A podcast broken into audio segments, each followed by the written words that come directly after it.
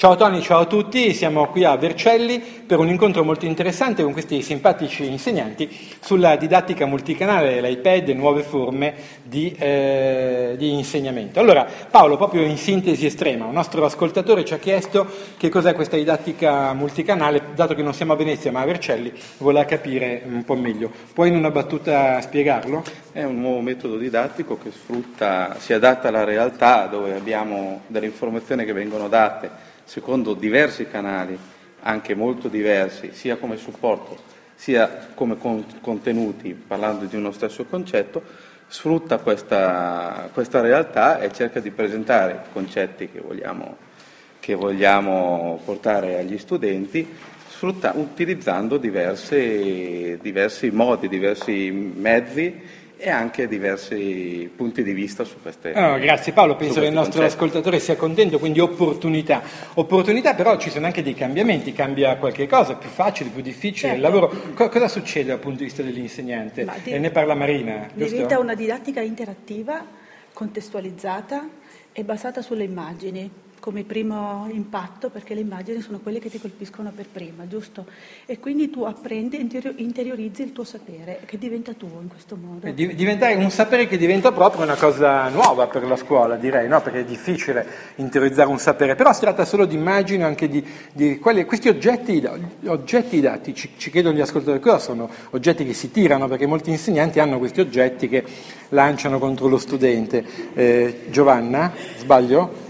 No, è giusto il mio nome. Giusto il tuo nome Giovanna. Che ci dici Giovanna? Che tipo di oggetti usi in classe? Accendini? Che tipo di oggetti abbiamo esaminato qua oggi? Possono essere le, le tematiche principali, so, possono essere quello che rappresenta lo zoccolo duro della, della materia, insomma, eh, che da quello che ho capito, che hai detto tu, eh, vengono dati come ricerca a casa, tipo WebQuest, e, e poi eh, vengono rielaborati con l'insegnante in classe, spiegati con modalità nuove che a me ricordano molto eh, questa, la nuova metodologia della flipped classroom eh, che, che, va molto di moda adesso ma nella quale anch'io credo molto perché consente di mh, rielaborare eh, tutte queste informazioni che i ragazzi ehm, trovano proprio rimanendo magari anche soli nella loro camera con il computer e poi però trovandosi con i compagni, per cui anche lì si parla di un cooperative learning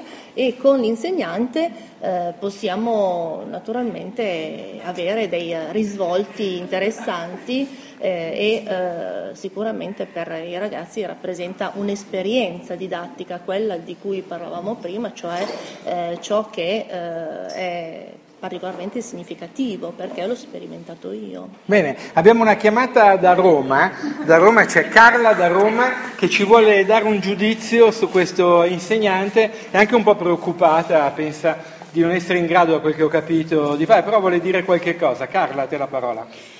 Ehm, Romana. Ah, oh, oh. sono di Roma? Sì, sono di Roma, ma sono venuta apposta qua a Vercelli per ascoltare, per ascoltare questa, questa interessantissima lezione magistrale e confronto con i colleghi e devo dire che ci sono ottimi spunti per un buon lavoro, cominciando già da stasera. Va bene, allora non ci resta che augurare buon lavoro a tutti, un bel applauso per concludere la trasmissione. Grazie.